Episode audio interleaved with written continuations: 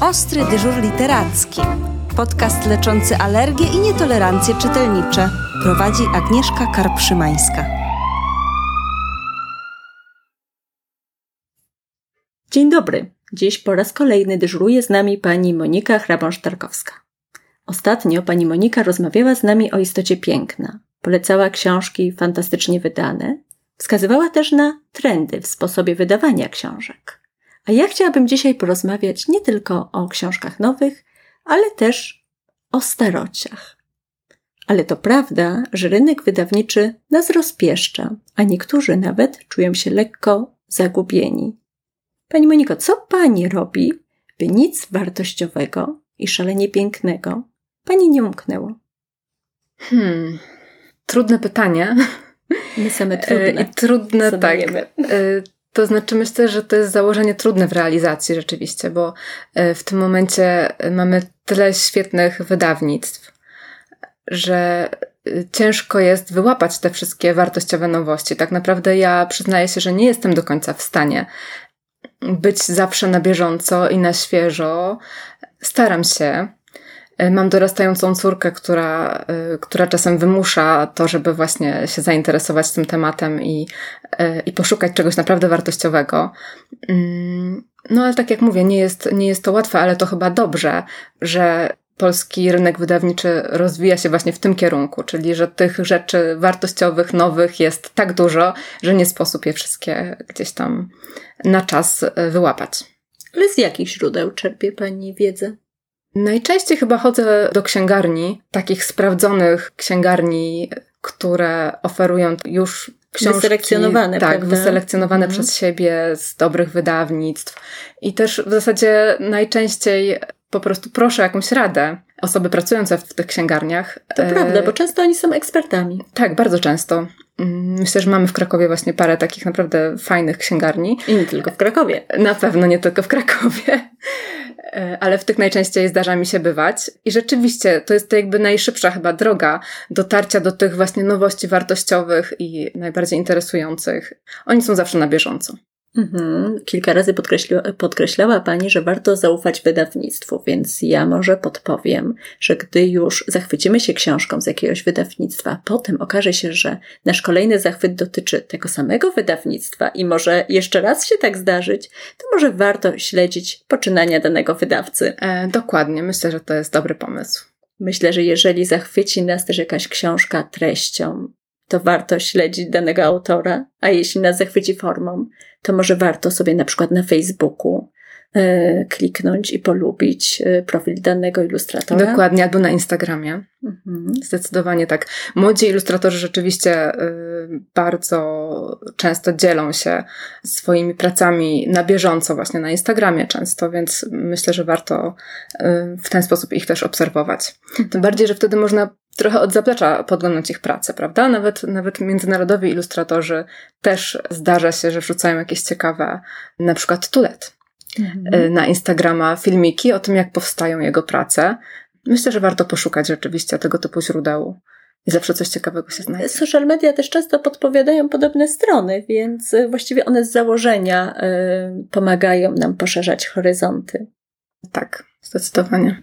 Mówimy o nowościach wydawniczych i o tym, jak trzymać rękę na pulsie, ale przecież tak naprawdę nie tylko nowości są wartościowe, a gdy polecamy książki dzieciom, bardziej nam zależy, by ich zachwycić i zainteresować literaturą, a nie by byli cały czas na bieżąco. Dokładnie. Dokładnie. Myślę, że dobrym pomysłem jest, też podsuwanie książek, które powstały lata temu. Takich książek, które niosą ze sobą pewne treści ponadczasowe, prawda? Mhm. Też y, wydaje mi się, że często wydawnictwa posiłkują się reprintami, wydają na nowo książki, które, które lata temu były y, wydane, y, czasem nawet z tymi samymi ilustracjami, więc możemy w ten sposób mieć książkę nową, która tak naprawdę została wydana 100 lat temu na przykład.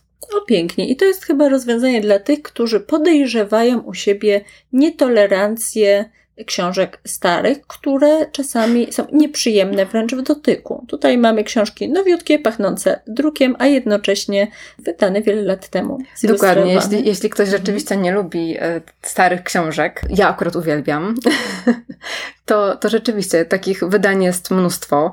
Jest na przykład cała seria wydawnictwa Dwie Siostry, Mistrzowie Ilustracji. Znakomita seria. No. E, dokładnie, która wydaje książki z, tym, z całą oprawą graficzną dawną, z lat właśnie 60., 70. I to są naprawdę takie same perełki e, polskiej szkoły ilustracji, po które warto sięgać. A też myślę, że ciekawą rzeczą, ciekawą pozycją są książki e, wydawane przez naszą księgarnię e, Poczytaj mi mamo, mhm. które zbierają w takie większe ilości, bo tam jest chyba po 10 książeczek, które dawniej były wydawane pojedynczo, oni je zbierają i wydają w formie tomów po 10. Mhm. I myślę, że to jest bardzo ciekawa seria i można właśnie odkryć ją zupełnie na nowo. Seria, którą pamiętamy pewnie z naszego dzieciństwa i którą teraz możemy e, jakby w tej odświeżonej formie pokazać e, naszym dzieciom. Myślę, że to jest w ogóle bardzo ciekawe. Ja mam córkę e, dorastającą której bardzo często gdzieś tam właśnie podsuwałam takie książki, które ja czytałam będąc dzieckiem. I ten aspekt ponadczasowy rzeczywiście tutaj wychodził, że pomimo tego, że te książki były wydane lata temu, gdzieś tam traktowały o trochę innej rzeczywistości niż, niż obecnie, okazywało się, że one są dalej interesujące, że, że są jakieś takie treści w tych książkach, które się nie starzeją. No, no właśnie, to jest bardzo interesujące, bo wychodzi na to, że istnieją książki międzypokoleniowe, książki, które się nie starzeją. Co sprawia, że książka się nie starzeje? To znaczy tak, myślę, że książki w pewnym sensie w naturalny sposób się starzeją. To znaczy, ta rzeczywistość, którą opisywał autor, się zmienia, prawda? Jakby my żyjemy w innej rzeczywistości niż autor, który pisał tą książkę 40-50 lat temu. Natomiast wiele książek ma w sobie treści, które są zupełnie ponadczasowe i te, te treści się nie, nie starzeją, te wartości, które gdzieś tam się pojawiają co sprawia, że pomimo tego, że te książki mogą mieć jakiś anachroniczny język, czy, czy właśnie odwoływać się do rzeczywistości wręcz historycznej teraz dla naszych dzieci, to gdzieś tam te wartości, które niosą, albo ta historia, ta fabuła jest na tyle wciągająca, że, że one są dalej interesujące, że dalej można z nich coś wyciągnąć dla siebie. I co sprawia, że, że książka jest, właśnie ma takie wartości. Myślę, że mm, to może być albo właśnie bardzo ciekawa historia, ja na przykład czytałam mojej córce Werna, kiedy była kilkuletnią dziewczynką i chociaż sama byłam zdziwiona, jak trudny język, jak trudnym językiem posługiwał się Wern, e, na przykład 80 dni dookoła świata, jak jest tam wiele takich szczegółów geograficznych, historycznych, to jakby fabuła tej książki, historia była na tyle wciągająca, że, że to było dla niej interesujące, jako dla kilkulatki, tak jak mówię. Ale myślę, że, że są też takie książki, które są kierowane do, właśnie o, o, tyle międzypokoleniowe, że kierowane nie tylko do dzieci, ale też do dorosłych, prawda? Z których każdy może coś wyciągnąć dla siebie, które mają jakby, są wielowymiarowe, mają tą treść, którą odbierają dzieci i też e, dorośli mogą tam wyłapać zupełnie coś innego. Ja mam też takie y, poczucie, że dzieci z naszych czasów i dzieci dawne nie różnią się tak bardzo od siebie i pomimo tego, że współczesne dzieci częściej widzimy z telefonem komórkowym niż z piłką bądź gumą do skakania, pomimo tego one mają bardzo podobne problemy, bardzo podobne potrzeby. I tamte dzieci i te dziś przede wszystkim potrzebują przyjaźni, potrzebują akceptacji, potrzebują wyzwań, ale także chcą świętować swoje sukcesy. I książki, które są atrakcyjne dla dzieci współczesnych, to tak jak dawniej, książki, które odpowiadają na ich potrzeby, które dotyczą tematów dla nich interesujących, które też pomagają w ich życiu, w zetknięciem z rzeczywistością, z którą się mierzą, czasami po raz pierwszy. Mhm, to prawda. Myślę, że są, są takie treści, które, które są zupełnie uniwersalne, prawda? Które się pojawiają w książkach dla dzieci. Mówimy dziś o książkach nowych, o trendach wydawniczych, ale mówimy też o książkach, które się nie starzeją, o książkach międzypokoleniowych. Bardzo często rodzice mają większe zaufanie do książek, na których sami się wychowali, a troszkę mniejsze zaufanie do książek, które wychodzą współcześnie, które zaskakują, które wręcz zastanawiają, czy na pewno są stworzone dla dzieci. Co pani o tym myśli? Myślę, że tak jak mówimy, warto jest sięgać po tą klasykę literatury, która okazuje się w dalszym ciągu być interesująca, wartościowa dla dzieci, ale myślę, że trzeba szukać też jakiegoś balansu, ponieważ klasyka literatury może się okazać, że nie porusza jednak pewnych tematów, które są w dzisiejszym świecie jakieś frapujące, ważne y, i interesujące nasze dzieci, prawda? Mhm, na przykład? Na przykład nowe media, rzeczywistość taka bardziej multimedialna, prawda? komputer, telefon, prawda? To są, to są przedmioty codziennego użytku, które nie pojawiają się y, w literaturze dawnej, a są teraz częścią życia naszych dzieci, prawda? Mhm. Y, więc książki zakorzenione w tej rzeczywistości, jaką mamy teraz, y, też są istotne, bo nasze dzieci odbierają je jako bardziej rzeczywiste i bardziej realne tu i teraz dla siebie. Myślę, że autorzy też teraz mają odrobinę inną odwagę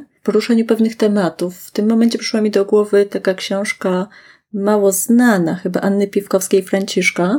Mamy tam zarysowane pięknie emocje pomiędzy wnuczką a babcią.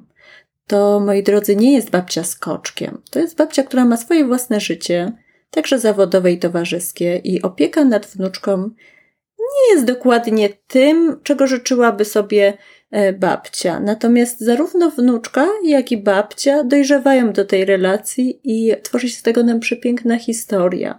Natomiast tego typu ujęcie jest czymś zupełnie nowym. Dawniej zarówno rodzice byli przedstawieni raczej kryształowo, e, jak i osoby starsze. W tym momencie e, dopuszczamy dzieci troszkę za kurtynę, pokazujemy, jakie życie jest naprawdę i powodujemy mm, po pierwsze emocje, a po drugie zachęcamy do dyskusji na ten temat.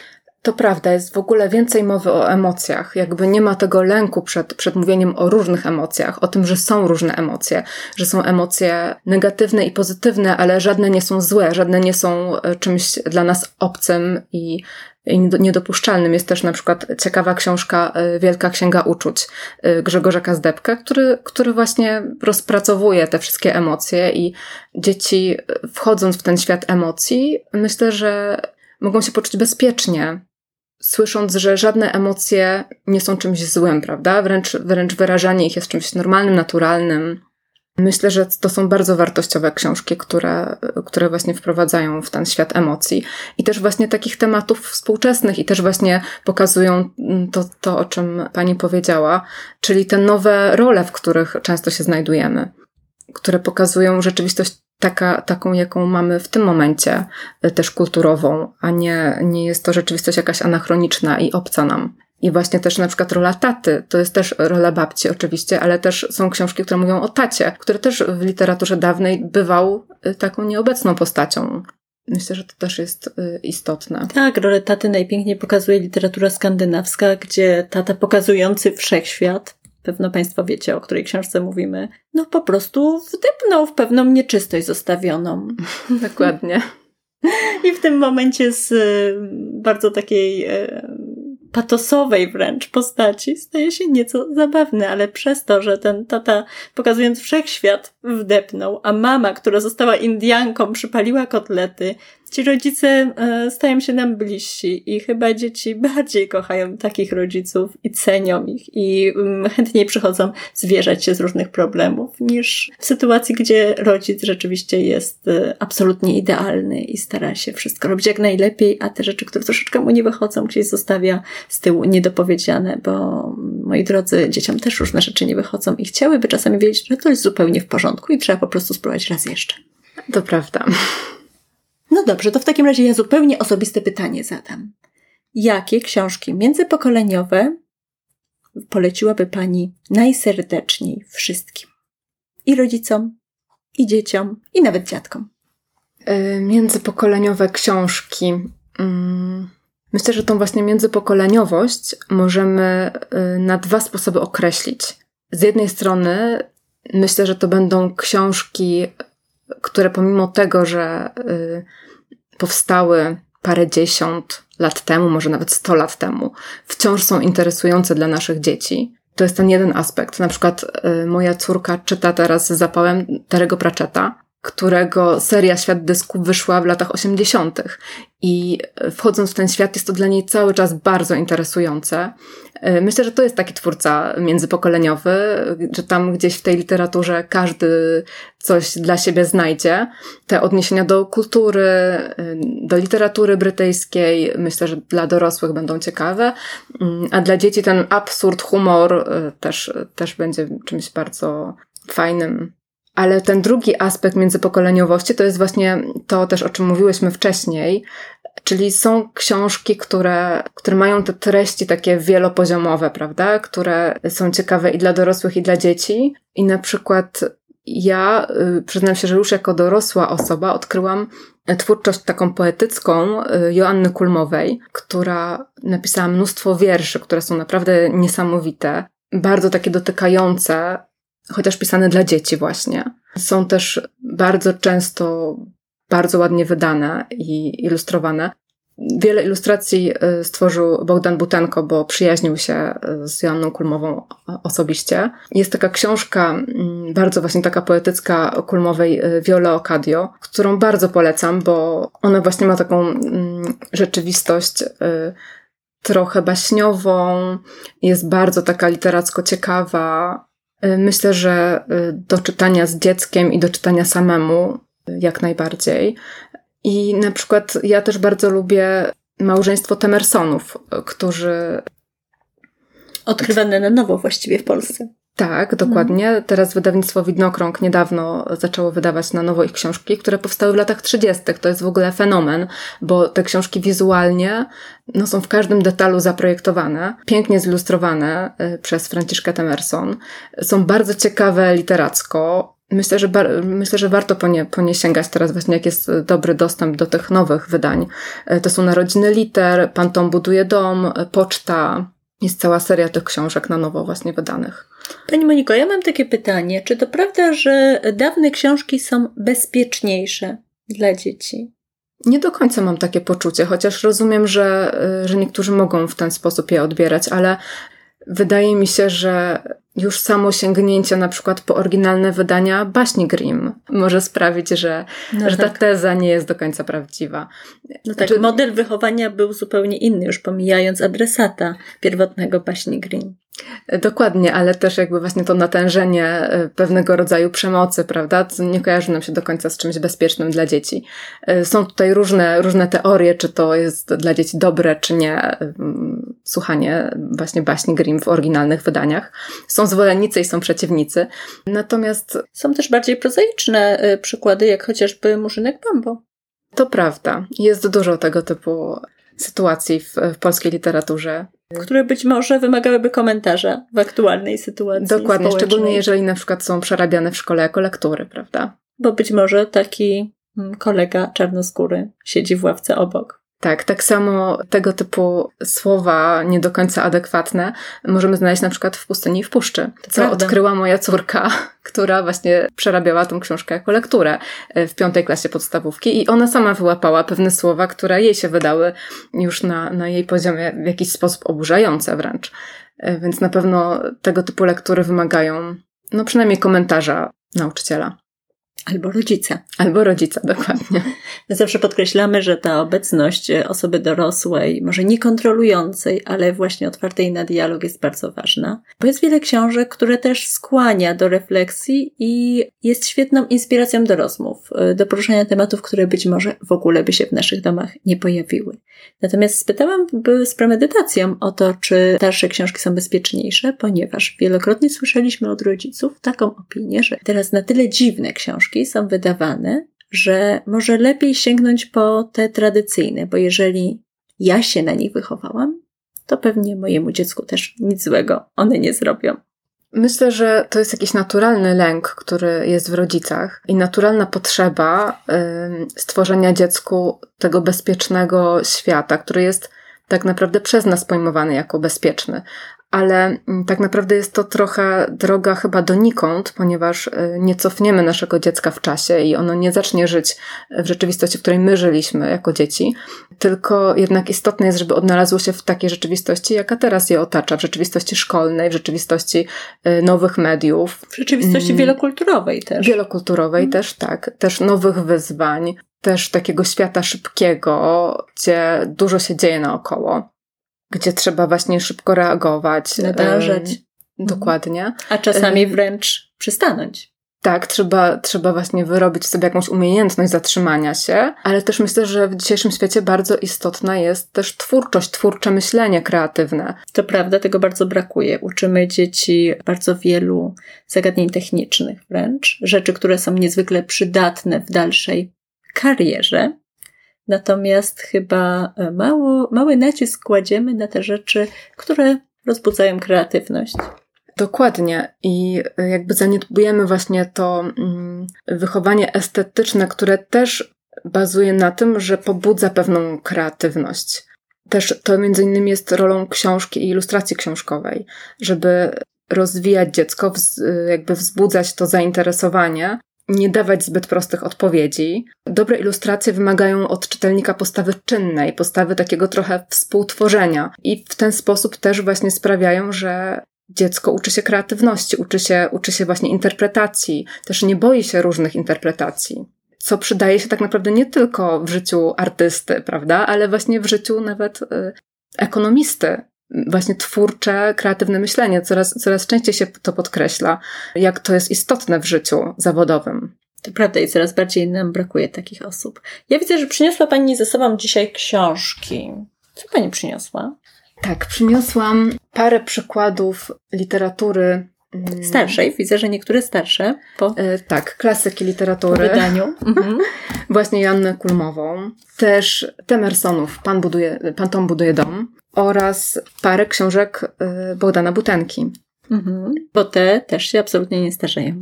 Tak, zdecydowanie. One są bardzo, bardzo ciekawe i szczególnie właśnie dla mnie, jako dla projektantki, są jakby ciągłym źródłem inspiracji. To jest niesamowite, że pewne rozwiązania typograficzne, edytorskie, które on stosował w latach 50., są wciąż czymś świeżym i tak naprawdę niespotykanym w książkach. Co mamy jeszcze? Czy mamy coś jeszcze? E, Też przyniosłam bardziej współczesne. e, Jakieś ulubione wybory? Trochę tak, trochę, trochę to, co mi wpadło e, w ręce. Na przykład Roalda Dala, Charlie i Fabryka Czekolady. Mhm. A dlaczego właśnie ta? E, Pomyślałam sobie, że może będziemy mówić o tym, że niektóre książki doczekały się też filmowych adaptacji. I akurat to jest pisarz, którego prawie wszystkie książki doczekały się filmowych adaptacji. I też myślę, że właśnie tak literacko bardzo ciekawe. I też myślę, że warto je podsuwać dzieciom, bo, bo naprawdę są napisane świetnym językiem. Bywają czasami niepoprawne. I chyba to się też dzieciom bardzo podoba. Dokładnie. I to pokazuje, że nie tylko współczesne książki mogą poruszać właśnie ciekawe tematy i pokazywać świat trochę od innej strony, trochę zaskakiwać. I Ja dokładnie nie są to takie grzeczne książki. prawda? Tak, to prawda. Ja uwielbiam cudowne lekarstwo George'a. I tam pojawia się e, temat stary jak świat i stary jak bycie dzieckiem. To książka o tym, że mm, dzieci chociaż są grzeczne i najczęściej chcą opiekować się starszymi osobami i im pomagać, to jeżeli taki starszy człowiek zajdzie im za skórę, to potrafią płatać prawdziwe psikusy. Dokładnie.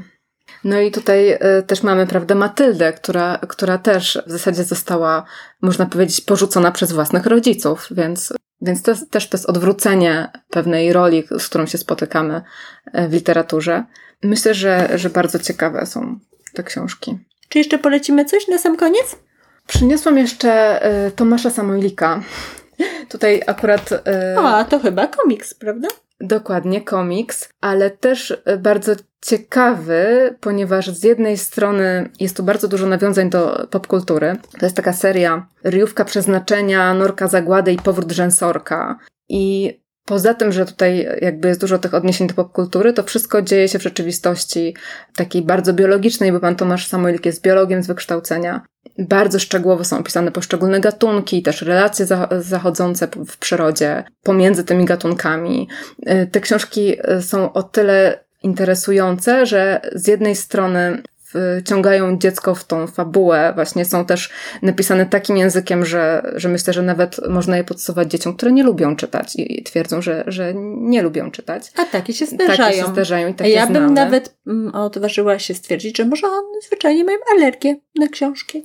Tak, myślę, że są takie dzieci. I wydaje mi się, że komiksy Tomasza Samoilika mogą być lekarstwem na taką alergię. Wciągają w ten, w ten świat prostej, bardzo zabawnej historii, a z drugiej strony przemycają dużo takiej mądrej, fajnej wiedzy i dobrego podejścia do środowiska, do naszej planety, do zmian zachodzących w przyrodzie.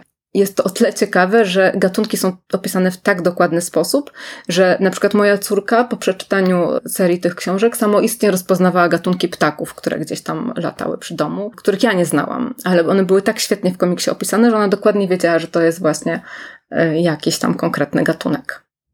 No dobrze, ja też polecam serdecznie książki pana Tomasza Samoilika. Polecam też Państwu wszystkie inne książki, które pani Monika zarekomendowała. Życzę też y, dużo przygód czytelniczych. Y, Zachęcam do odwiedzenia nie tylko księgarni i śledzenia nowości wydawniczych, ale też do wycieczki na strych albo do piwnicy rodziców albo dziadków. Zajrzyjcie do jakiegoś kufra, zobaczcie, co tam się kryje. Być może są tam prawdziwe skarby. Przypominamy, że cały czas czekamy na Wasze maile.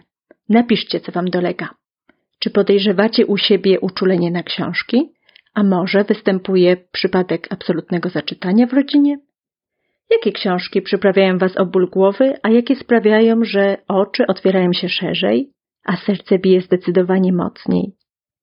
Piszcie do nas na adres ostry dyżur, bez polskich liter, małpa czasdzieci.pl Dofinansowano ze środków Narodowego Centrum Kultury w ramach programu Kultura w sieci.